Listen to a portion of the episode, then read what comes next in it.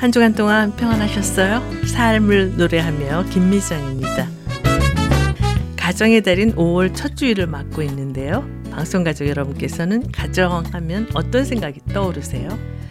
가정은 고달픈 인생의 안식처며 사랑이 연주되는 무대며 용서와 배려가 넘치는 평강의 장입니다. 저녁 무렵 자연스럽게 가정을 생각하는 사람은 가정의 행복을 맛보고 인생의 햇볕을 쬐는 사람입니다. 그는 그 빛으로 아름다운 꽃을 피웁니다. 네, 독일의 유명한 피아노 제작자인 칼 베이슈타인이 가정에 대해 정의한 말인데요. 사랑의 하나님께서 우리 가정의 주인이 되셔서 사랑의 꽃이 가득 핀 행복한 가정이 되시길 바라면서요. 강찬 씨가 부르는 어머니, 아버지, 그리고 주님 찬양 함께 들으시겠습니다.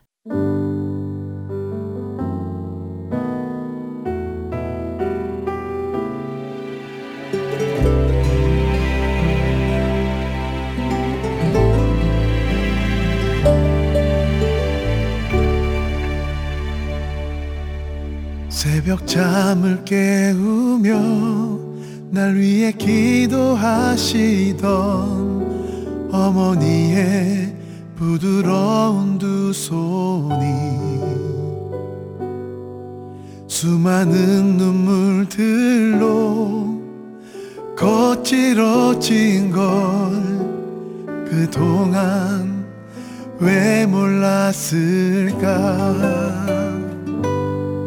새벽 잠을 깨우며 날 위해 일을 하시던 아버지의 부드러운 두 팔이 수많은 아픔들로 거칠어진 걸 그동안 왜 몰랐을까.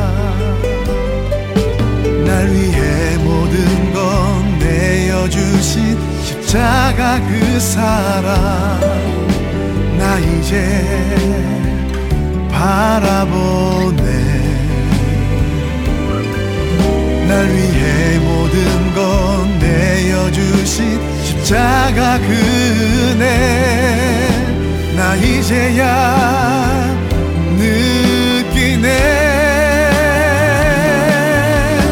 어머니의 거친 손을 통해 십자가 못 박힌 주님을 보내. 아버지의 거친 발을 통해 골고다 오르던 주의 발을 만지네.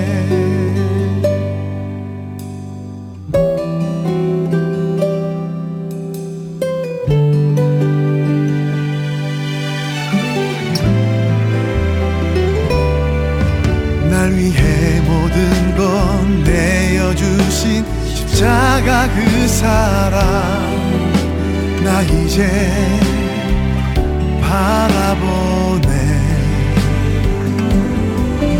날 위해 모든 건 내어주신 십자가 그 은혜 나 이제야 느끼네.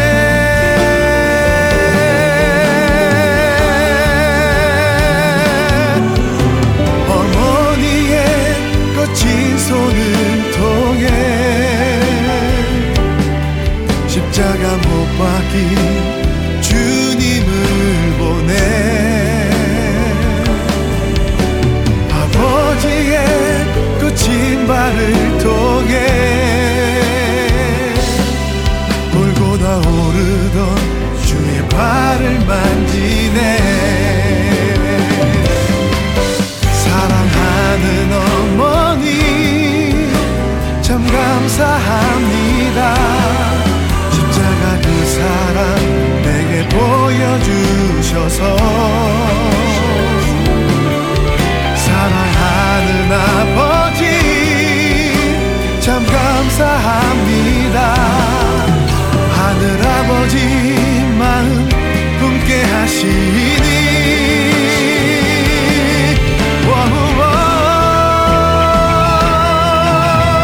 어머니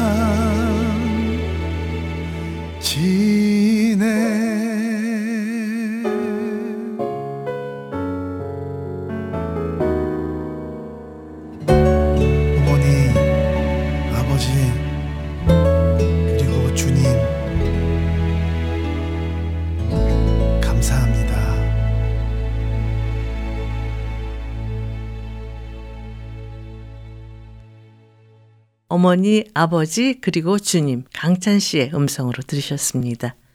미국의 유명한 배우인 줄리아 로버츠가 1991년 그녀에게 있어서 가장 소중한 것이 무엇이냐는 질문을 받았는데요.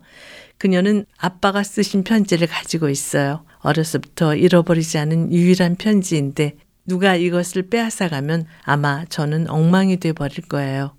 다른 사람에게는 아무 의미가 없겠지만 저는 하루에 10번을 읽고도 10번 다 다르게 감동을 받아요 라고 대답을 했다고 합니다. 그리스도인으로 성장하는 것은 그가 하나님의 말씀에 얼마나 많은 시간과 노력을 쏟아부었느냐에 달려있다라고 미국 플로리다주 펜사콜라 성경침례교회 목사며 유명한 신학자였던 피터 러크먼 박사가 강조하고 있는데요.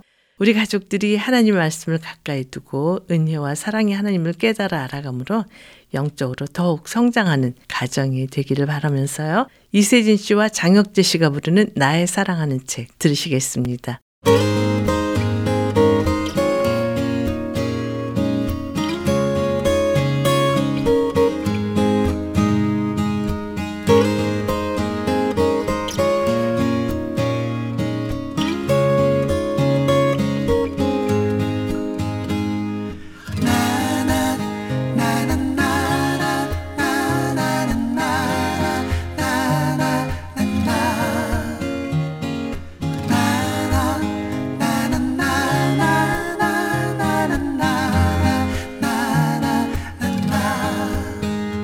나의 사랑하는 책 비록 헤어졌으나 어머님의 무릎 위에 앉아서 재미있게 듣던 말 그때 일을 지금도 내가 잊지 않고 기억합니다.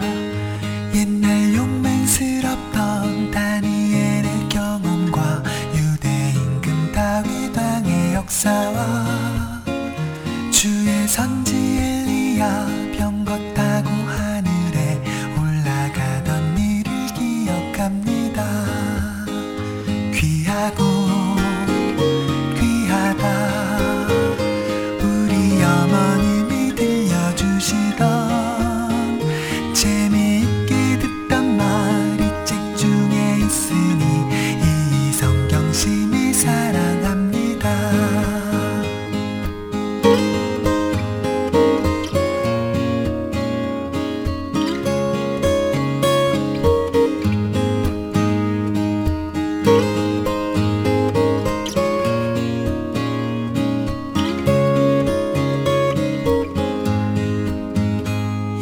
세상 계실 때 많은 고생하시고 십자가에 달려 돌아가시니 어머님이 읽으며 눈물 많이 흘린 것 지금까지 내가 기억합니다.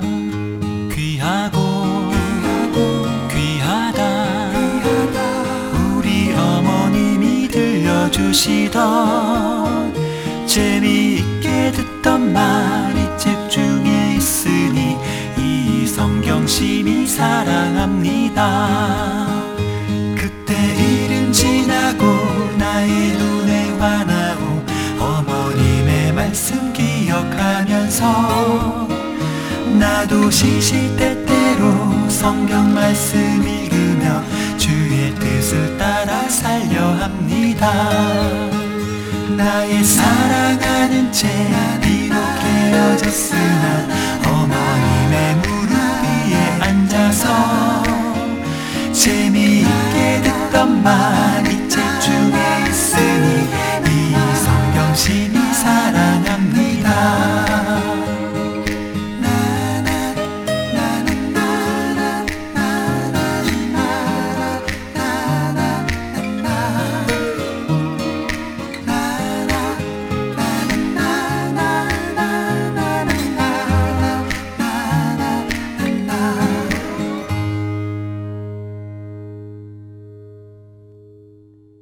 삶을 노래하며 이 시간은 삶을 노래하며 살 수 있는 이유를 은혜로운 찬양과 말씀으로 엮어서 꾸며드리고 있는데요. 이제 말씀 있는 사랑방 코너와 함께 하시겠습니다.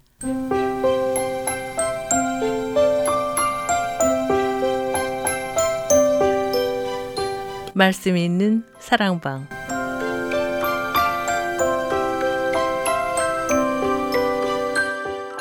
신앙생활에 꼭 필요한 주제의 말씀으로 이 시간 함께 하시는 성화장로교회 이동진 목사님과 전화를 연결해서 말씀을 나누도록 하겠습니다.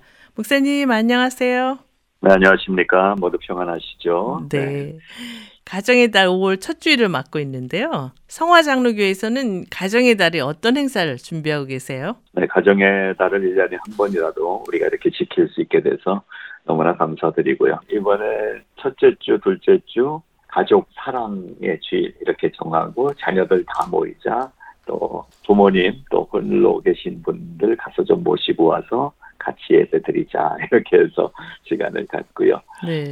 전체적으로 5월에는 가족들이 모여서 찬양 많이 하면 좋을 것 같아서 4주 동안 찬양을 주로 하는 예배로 예배 형식을 조금 바꿔서 찬양 예배로 가려고 그래요. 마침 이제 한국에서 우리 사역자들이 좀 더 같이 할 수 있게 돼서 4주를 찬양하면서 좀 더 은혜로운 시간들을 갖도록 준비를 하고 있습니다. 그러시군요. 찬양에 가득 찬 가정의 달 5월이 되시겠네요. 그렇습니다. 네. 먼저 찬양을 듣고 오늘 준비하신 말씀을 나눴으면 하는데요. 어떤 찬양 함께 들을까요? 네, 행복 있으니라는 찬양 김명식의 음성으로 시작을 할까요? 네.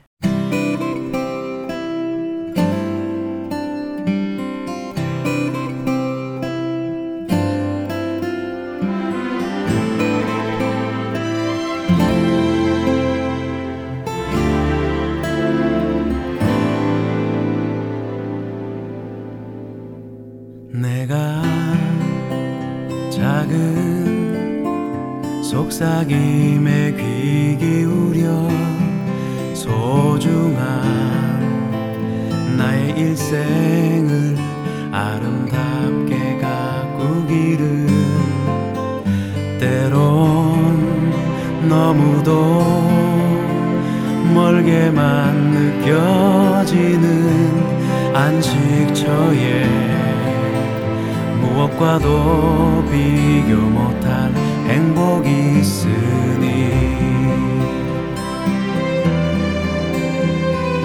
흔들리지 않는 바위처럼 내가 굳건히 서 있으리 캄캄한 하늘의 별빛처럼 내 모습도 그러하리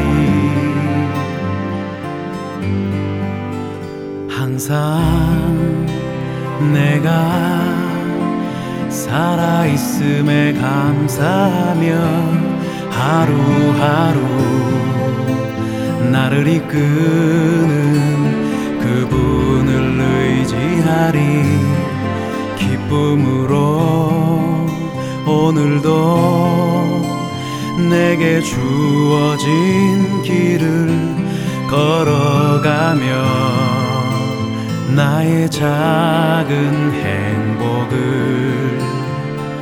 행복을 가꾸기 원합니다.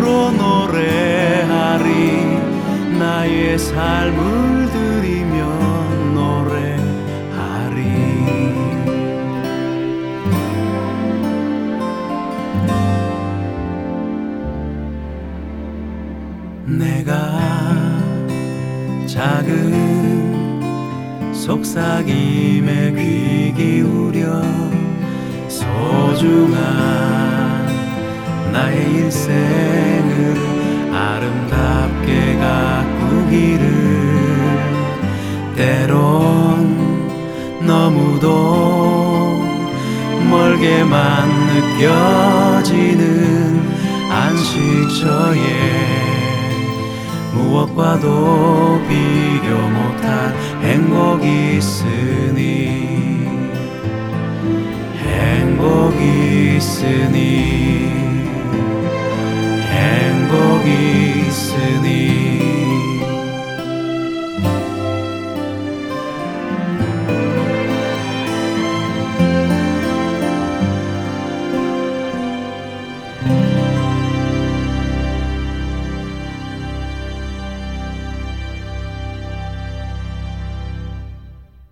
김명식 씨의 찬양으로 들으신 행복 있으니였습니다. 목사님, 오늘은 어떤 주제로 말씀을 준비하셨어요? 왜 그랬어요? 이게 오늘 주제로 생각하는 제목이에요. 네. 왜 그랬어요? 하나님이 우리한테 왜 그러실까? 또 나하고 살아가는 가족들, 아버지는 그때 왜 그러셨을까? 저 녀석이 요새는 왜 저럴까? 이런 질문들이 가정 안에 있잖아요. 네. 그래서 말씀을 통해서 왜 그러는지 좀 찾아보고자 합니다. 네. 그래서 본문을 아들이 많은 야곱의 아들들이 등장하는 그 가정을 좀 본문으로 좀 삼아봤어요. 네. 창세기 37장 18절부터 24절 그 이야기의 시작이 되는 부분인데요. 이런 얘기잖아요. 요셉이 그들에게 가까이 오기 전에 그들이 요셉을 멀리서 보고 죽이기를 꾀하여 서로 이르되 꿈꾸는 자가 오는도다. 자, 그를 죽여 한 구덩이에 던지고 우리가 말하기를 악한 짐승이 그를 잡아먹었다 하자.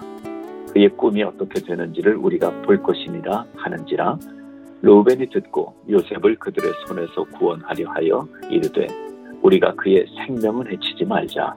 르우벤이 또 그들에게 이르되 피를 흘리지 말라. 그를 광야 그 구덩이에 던지고 손을 그에게 대지 말라 하니 이는 그가 요셉을 그들의 손에서 구출하여 그의 아버지에게로 돌려보내려 함이었더라.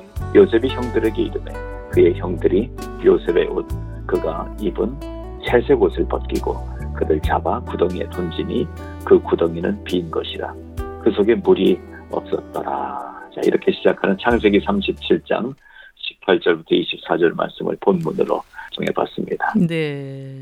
오늘 주제가 왜 그랬어요라고 하셨는데 왜 이런 주제의 말씀을 준비하셨어요? 예, 내용 우리가 아는 대로 이제 10명의 이복 형들이죠. 배가 다른 형제들로부터 시기와 미움을 당하던 이제 요셉. 어느 날 이 형들이 행복한 소년 시절에 막을 내리게 하는 요셉의 일생을 바꾸게 하는 사건을 펼치죠. 네. 광야 같은 인생 속에 던져버립니다. 실제로 구덩이에 던져버리죠.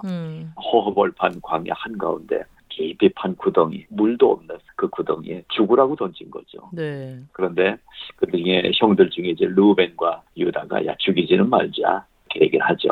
그래서 꺼내서 미디안 상인들에게 팔아버립니다.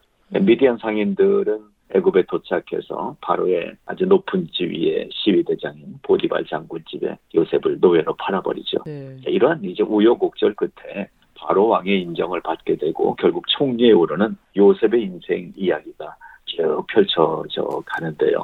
나중에 이제 높은 자리에 있는 총리가 된 요셉에게 곡식을 구하러 오는데 바로 자기를 팔아버린 형들이 나타났죠. 여기서 요셉은 어린 시절 아픔에 대한 복수를 한 것이 아니라 형들을 끌어안고 감동의 눈물을 쏟으며 한바탕 울고 나서 행복한 해피엔딩으로 막을 내리는 이야기인데요. 네. 자, 이 이야기 속에서 우리가 오늘 아버지의 마음, 형들의 마음, 또 그렇게 일을 당할 때 요셉의 마음, 그런 마음들을 들여다보면서 한번 성경을 향해서 질문해 보는 거죠. 왜 그랬을까? 왜 그랬을까? 바로 우리 가족 안의 관계 속에서도 또 사회생활 속에서도 그런 질문이 나올 때가 있잖아요. 바로 네. 그래서 그 질문을 가지고 오늘 말씀을 나눠보고자 합니다. 네. 그런데 요셉은 아버지 야곱에게 어떤 존재의 아들이었나요? 네, 우리가 흔히 하는 말로 눈에 넣어도 아프지 않은 아들이었던 거죠. 어린 시절 그 요셉의 가족 모습을 한번 보십시오. 우린 다 이제 어린 시절을 통과해야 어른이 되잖아요. 네. 그러다 보니까 그 어린 시절의 성장 배경이 사고와 성격에 많은 영향을 주는 게 맞는 것 같아요. 네. 그래서 결혼할 때 되면 그 집안을 본다 그러는데 그 집안에 돈 많고 적은 것보다 그 집안의 분위기 또 어떤 가풍이 있나 이런 것들을 보게 되는 거죠. 네. 그래서 그러한 그 혈통과 또 가풍 뭐 이런 관계들을 연구한 보고서들을 이제 교육 참고 자료로 많이 활용을 하는데요. 특별히 이제 유태인 자녀 교육이 주목받는 이유도 그 유태인 가정 안에서의 그 자연스러운 가정 교육이 어떻게 진행되는가 하는 것이 역사를 통해서 볼 때 아주 큰 유태인들만의 특별한 교육 결과들이 있기 때문에 우리가 그런 걸 참고하는 것 같아요. 네. 오늘 그 본문의 사건이 일어나기 전까지 요셉의 어린 시절은 그야말로 행복이라는 말 한마디로 정리가 될 거예요.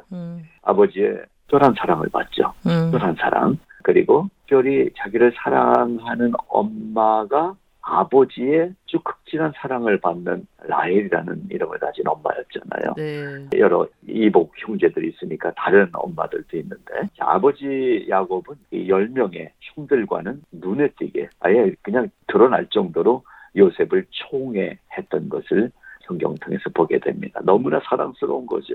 네. 그래서 뭐 꿈 이야기도 있고 여러 가지가 있지만 그때 보세요. 이게 아버지의 마음하고 이 형들 마음은 이렇게 달라요. 11절인데요. 그의 형들은 시기하되 그의 아버지는 그의 말을 즉 요셉의 그 꿈꾼 이야기를 간직해두었더라. 그러니까 너무나 사랑스러우면 다 이뻐 보이잖아요. 요셉은 야곱에게 그러한 아들이었던 거죠. 네. 모든 행동도 말 한마디까지도 야곱의 눈에는 사랑스럽고 대견스러웠던 아들 요셉의 모습이었던 것 같은데요.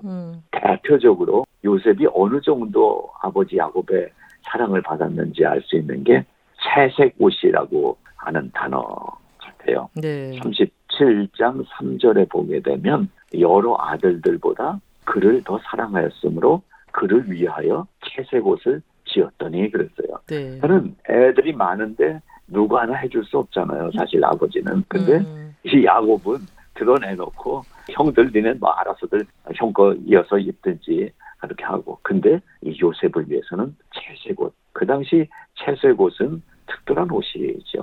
우리 어린 시절 생각해 보시면 아시겠지만 추석 때나 아니면 뭐 새해가 될 때 그때 한번 얻어서 입을 수 있는 옷이 그 색동저고리 이런 거 아니에요. 네. 아, 그렇게 특별한 사랑을 표시하는 이 채색 옷을 통해서 야곱의 사랑이 얼마나 극진했었는지를 알 수가 있을 것 같습니다. 네, 10명의 이복형들이 요셉을 미디안 상인에게 팔아버린 이유가 무엇인지 짐작이 가네요. 네, 그렇죠. 좀 더 내용을 살펴보게 되면 본문 4절에 보게 되면 그의 형들이 아버지가 형들보다 그를 더 사랑함을 보고 그를 미워하여 그에게 편안하게 말할 수 없었다라고 기록을 하고 있죠. 네. 뭐 다 아는 거죠. 아버지가 자기 10명보다 요셉 하나를 얼마나 사랑하는지. 그래서 형들의 마음이 이제 행동으로 나타납니다. 아버지의 이 차별 대우하는 그런 사람 안에서 형들은 상처가 쌓여가고 있었던 거죠. 네.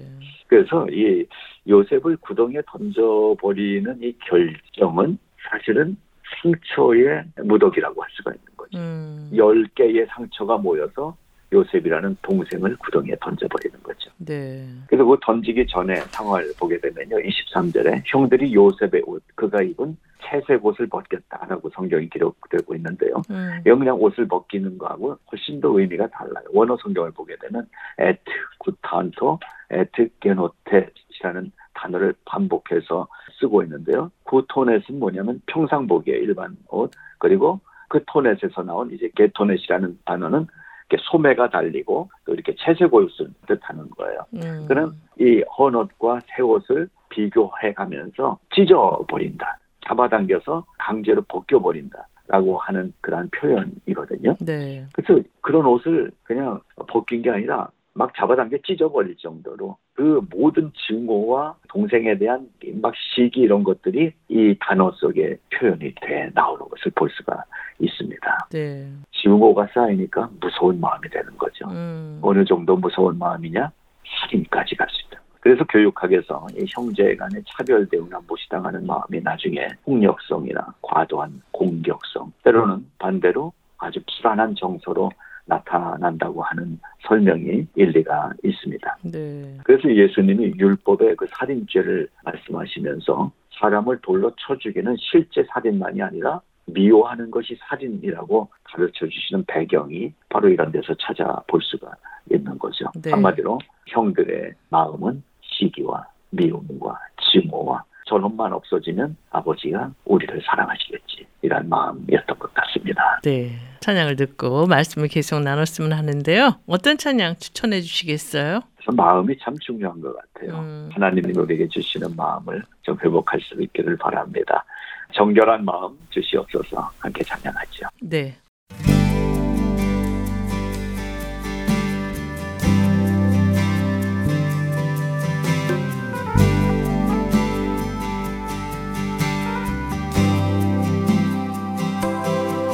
정결한 마음 주시옵소서. 오 주님, 정직한 영을 새롭게 하소서. 정결한 마음 주시옵소서. 오 주님, 정직한 영을 새롭게 하소서. 나를 주님 앞에서 멀리 하지 마시고 주의 성령을 거두지 마옵소서. 그 구원의 기쁨 다시 회복시키시며 변치 않는 맘 내 안에 주소서.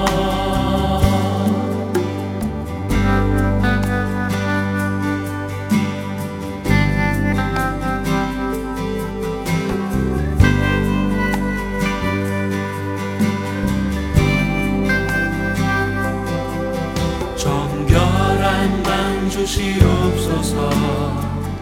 오 주님, 정직한 영을 새롭게 하소서. 정결한 맘 주시옵소서. 오 주님, 정직한 영을 새롭게 하소서.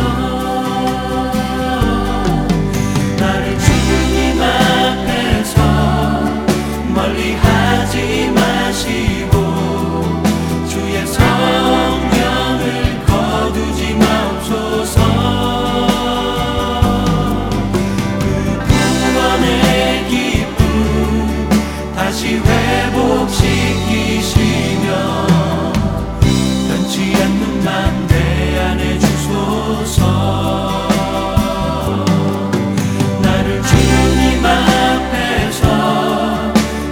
하지 마시고 주의 성령을 거두지 마옵소서. 그 구원의 기쁨 다시 회복시키시며 변치 않는 맘 내 안에 주소서.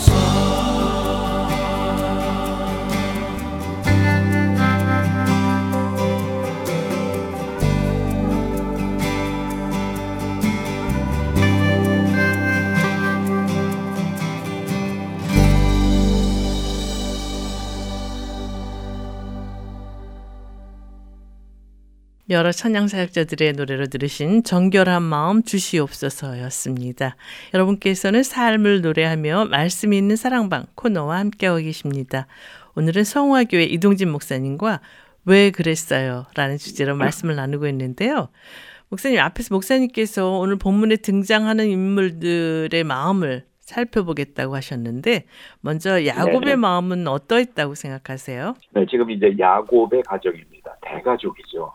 아버지 야곱은 여러 그 부인들에게서 12명의 아들을 얻습니다. 그중에 위에 10 아들과 달리 지금 요셉과 요셉의 동생 베냐민을 특별히 편애하죠. 네. 사랑보다 편애라는 말을 쓰잖아요. 치우친 사랑을 합니다. 그래서 본문 바로 앞에 14절에 보게 되면 네 형들과 양떼가 다 잘 있는지 보고 돌아와서 내게 말하라. 이게 이제 요셉에게 준 과제예요.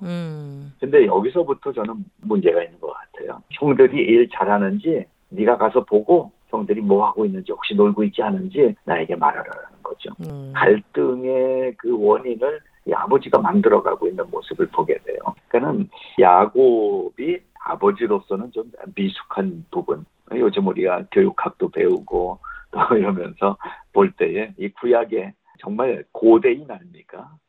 수천 년 전의 사람인데 그 형제간의 불신의 골을 아버지 자신이 아마 야곱은 모르고 하고 있는 행동이겠죠. 형들을 감시하라라는, 그리고 나에게 보고하라. 그러니까 형들이 좋아할 리가 없죠. 가서 어떻게 꼬박 일만 하고 있겠어요. 아들이 10명인데 뭐 뛰어놀기도 하고 뭐 다 하겠죠. 그걸 보고 요셉은 또 글쎄 애가 착했는지 어려서 그랬는지 가서 고지고대로 얘기하지 않겠습니까? 네.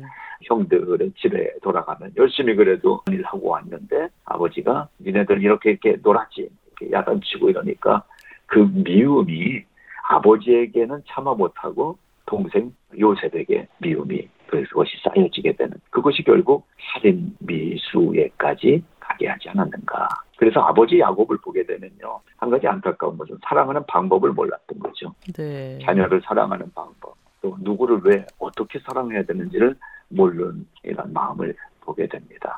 그래서 오늘 우리가 첫 번째 찾아볼 마음은 우리에게 야곱처럼 정말 그런 마음이 아닌데 미숙하기 때문에, 모르기 때문에 가지는 잘못된 마음은 없는가 한번 찾아보자는 거죠. 네. 우리 마음속에 야곱 같은 미성숙함이 가끔 드러나더라고요. 그러네요. 공동체, 교회 안에서도 그렇고 직장 안에서도 그렇고 결국 이제 나의 미성숙함이 상대방에 대한 어떤 태도로 말로 나타나게 되는 거죠.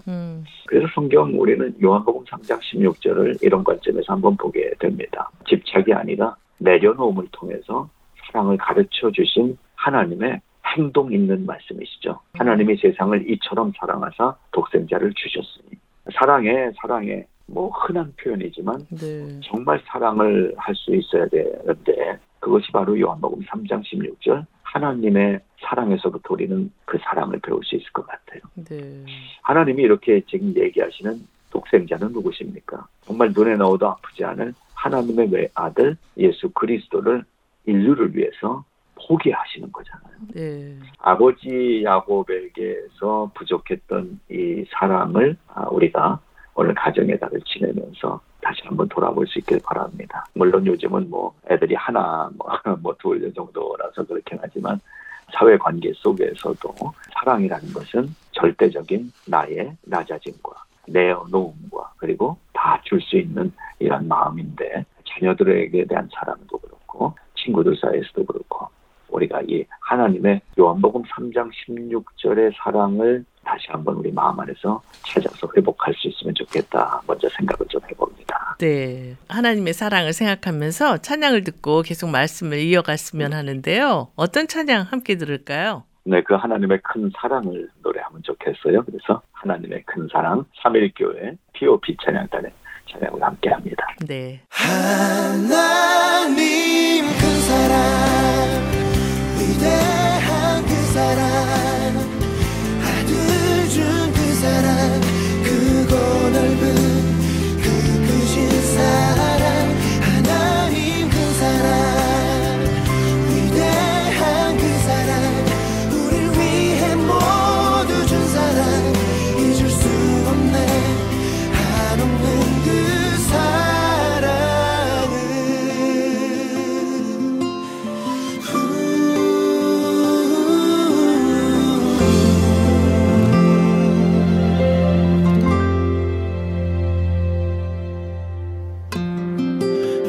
저 하늘로도 깊은 저 바다로도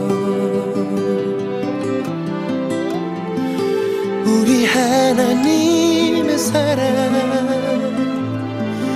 다 무스네. 크고 넓은 사랑 영원해. 하나님 그 사랑, 위대한 그 사랑, 아들 준 그 사랑, 크고 넓은 사랑, 하나님 그 사랑, 위대한 그 사랑, 우릴 위해 모두 준 사랑, 잊을 수 없네, 한없는 그 사랑을,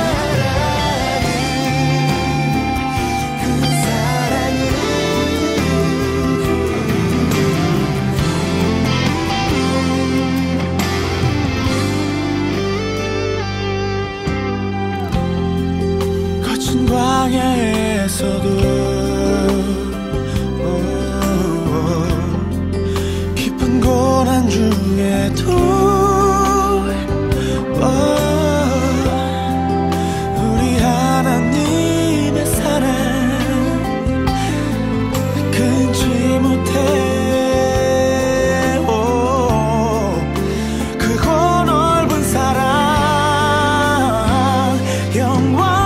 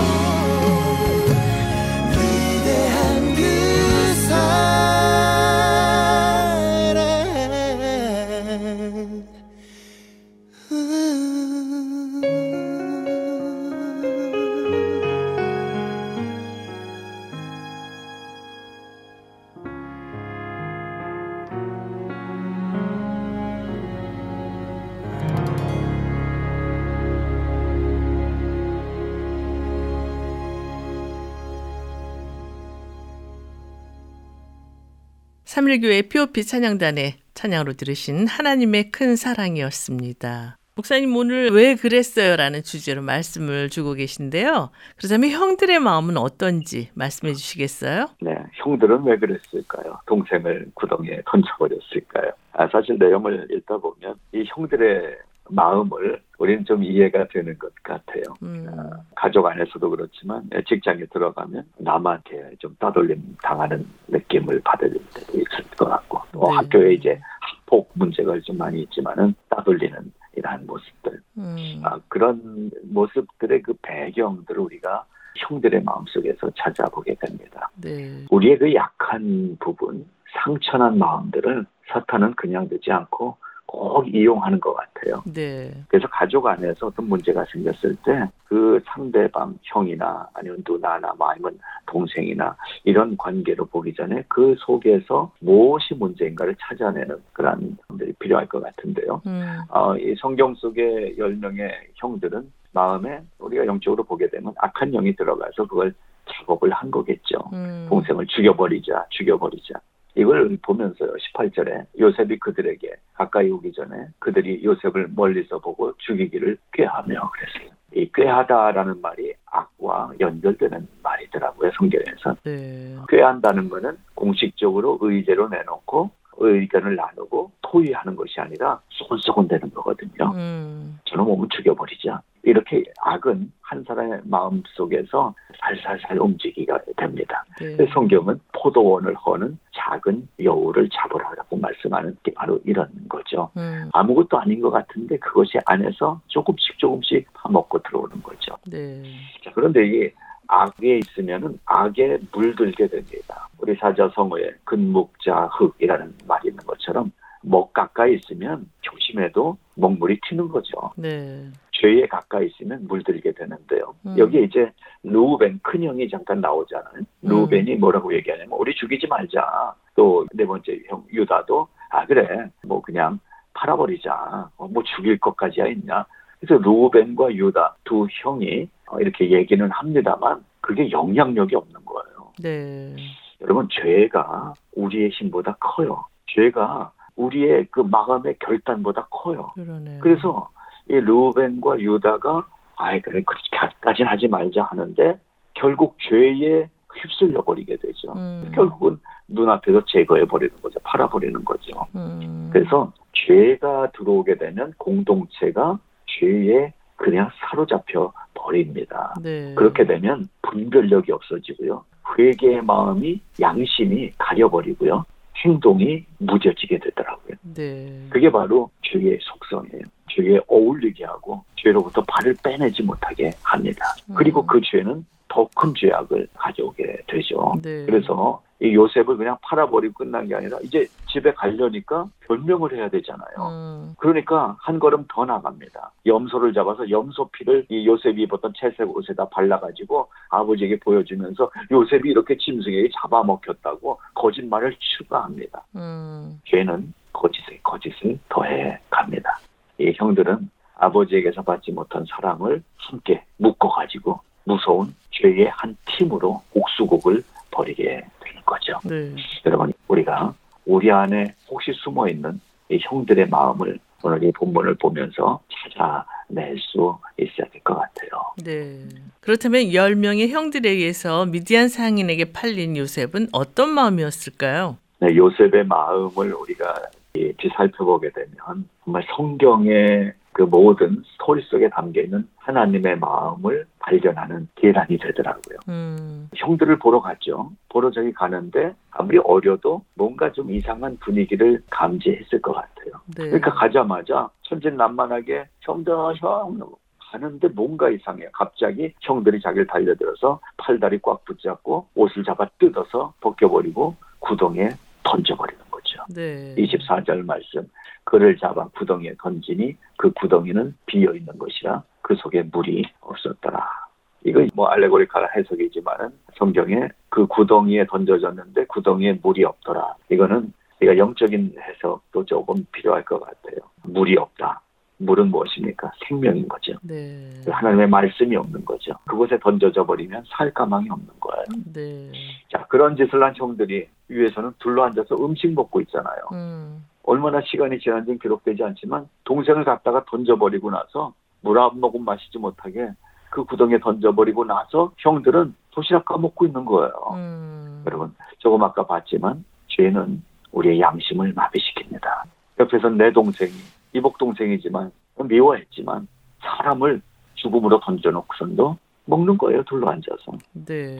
가끔 전에 수사반장이나 뭐 이러한 경찰 관련 드라마를 보게 되면 살인자들이 점점 더 악하게 이렇게 바뀌어가는 모습들이 바로 이러한 모습인 것 같다 생각이 들더라고요. 네. 어린 요셉이 정말 두려움에 떨었을 것 같은데요. 네, 여기까지 지금 요셉이 뭐 당황스럽고 이게 도대체 무슨 일인가 형들이 장난하나 그렇지만 가장 큰 마음의 상태는 두려움이죠. 두려움. 그 졸지에 좀 이따 끌어내더니 노예로 끌려가서 집이 아니라 형들이 아니라 아버지 품이 아니라 전혀 모르는 사람들에게 끌려가고 있는 자기의 신세를 바라보면서 요셉의 마음은 어떤 마음이 되었을까요? 우리가 이 세상 살아갈 때 알지 못한 미래를 모르는 상황 속에 던져질 때가 있더라.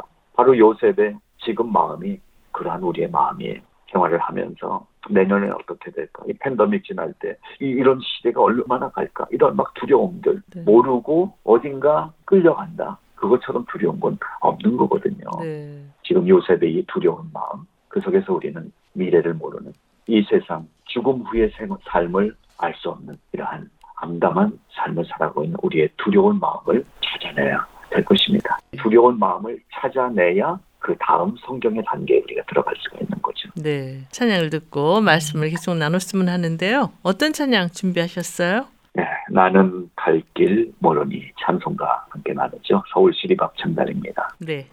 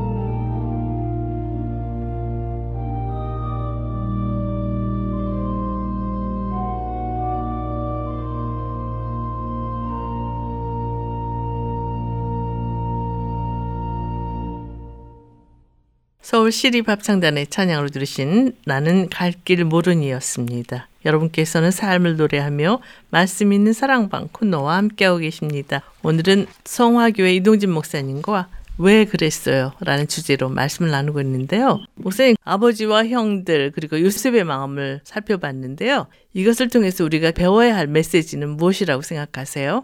좀 아까 마지막으로 요셉의 마음을 살펴봤는데요. 요셉의 마음 속에 마지막 질문은 무엇일까요? 도대체 왜 이러십니까? 하나님. 우리가 가끔 하는 하소연이죠. 네. 하나님 도대체 왜 이러십니까죠? 그런데요. 이렇게 시작된 요셉이 팔려간 이야기, 또 요셉이 애굽에서 공고총리가 되는 이야기, 이런 이야기들이 이제 창세기 마지막까지 쭉 이어지잖아요. 네. 정말 많은 일들이 일어납니다.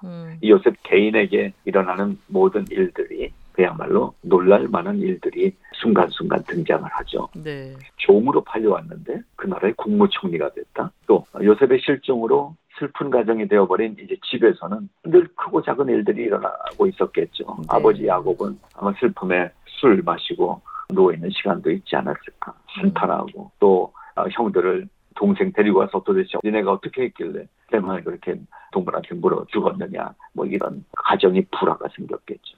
그런데 가정만의 어려움 속에 세상은 더 큰 어려움으로 임하는 거예요. 온 나라가 가뭄으로 극심한 기근이 몰아쳐왔죠. 네. 성경이 이제 이런 얘기만 표면적으로 기록하고 있다면 우리 기독교도 다른 뭐 종교나 민속신앙과 마찬가지로 인과응보의 신앙만을 가르치는 거가 되겠죠. 네. 뭐 한 대로 행한 대로 갚아가지고 뭐 이건 데인데요. 여기 보세요. 새로운 이야기가 펼쳐집니다.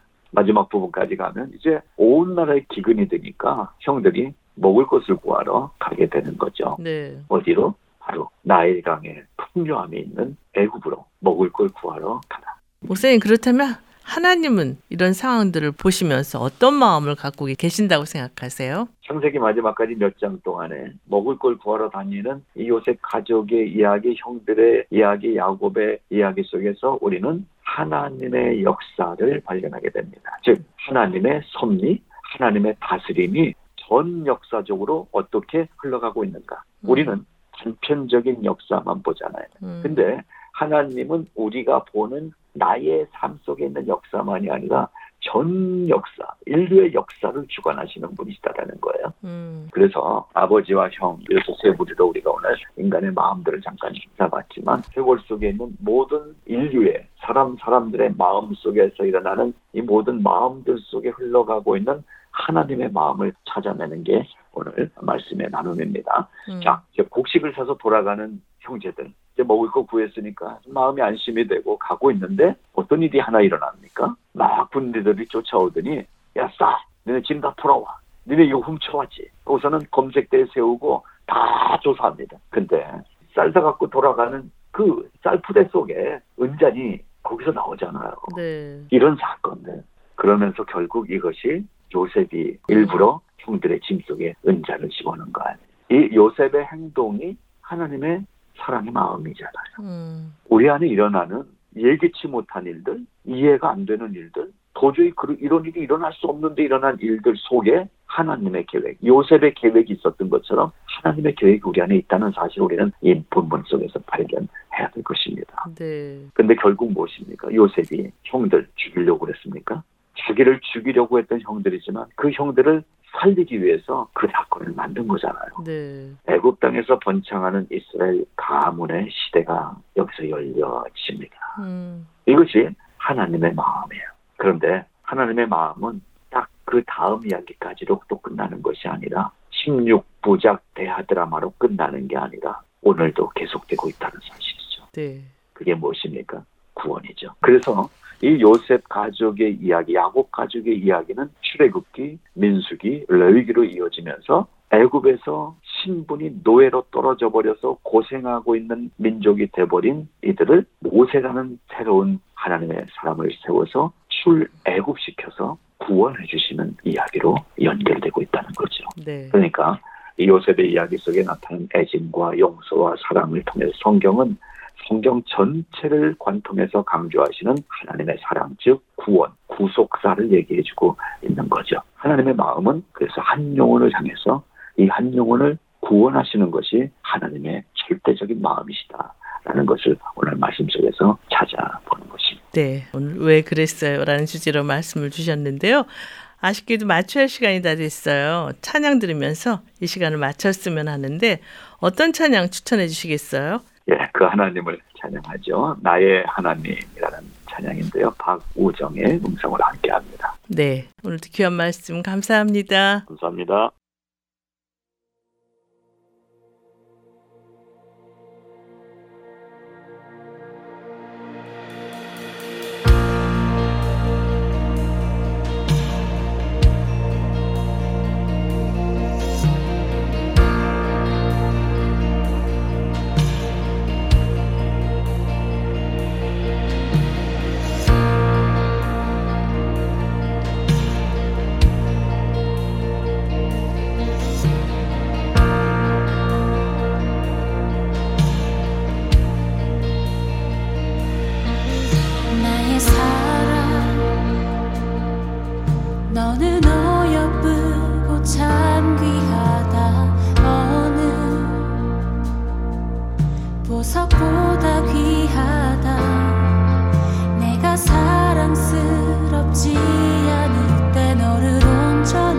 사랑하고 너와 함께하려 내가 와.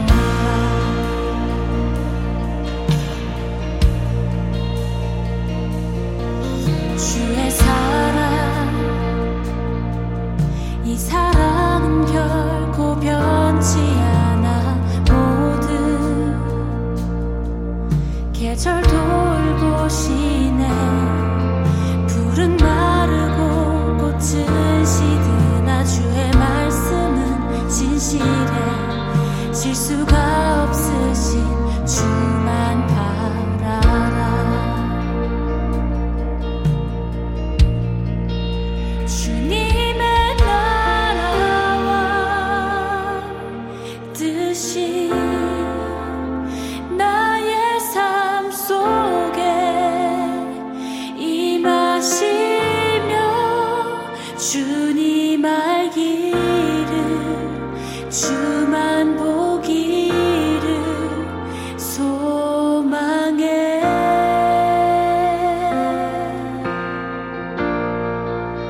거룩히 살아갈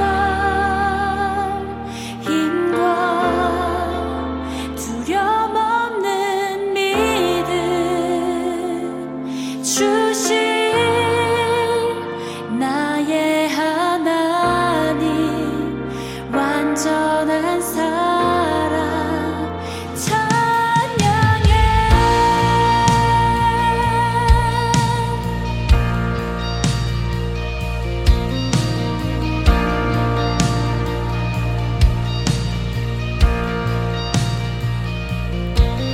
나의 사랑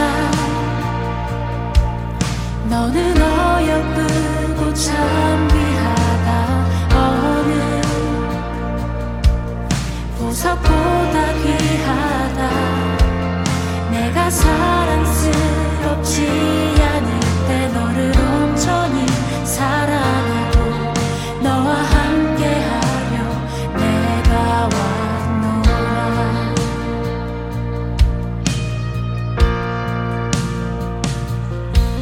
주의 사랑 이 사랑은 결코 변치 않아. 모든 계절 돌보시네.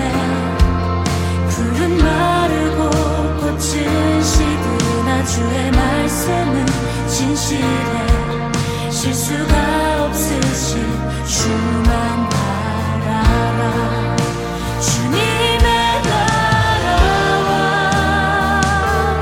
뜻이 나의 삶 속에 임하시며 주님 알기를 주만 보기를 소망해.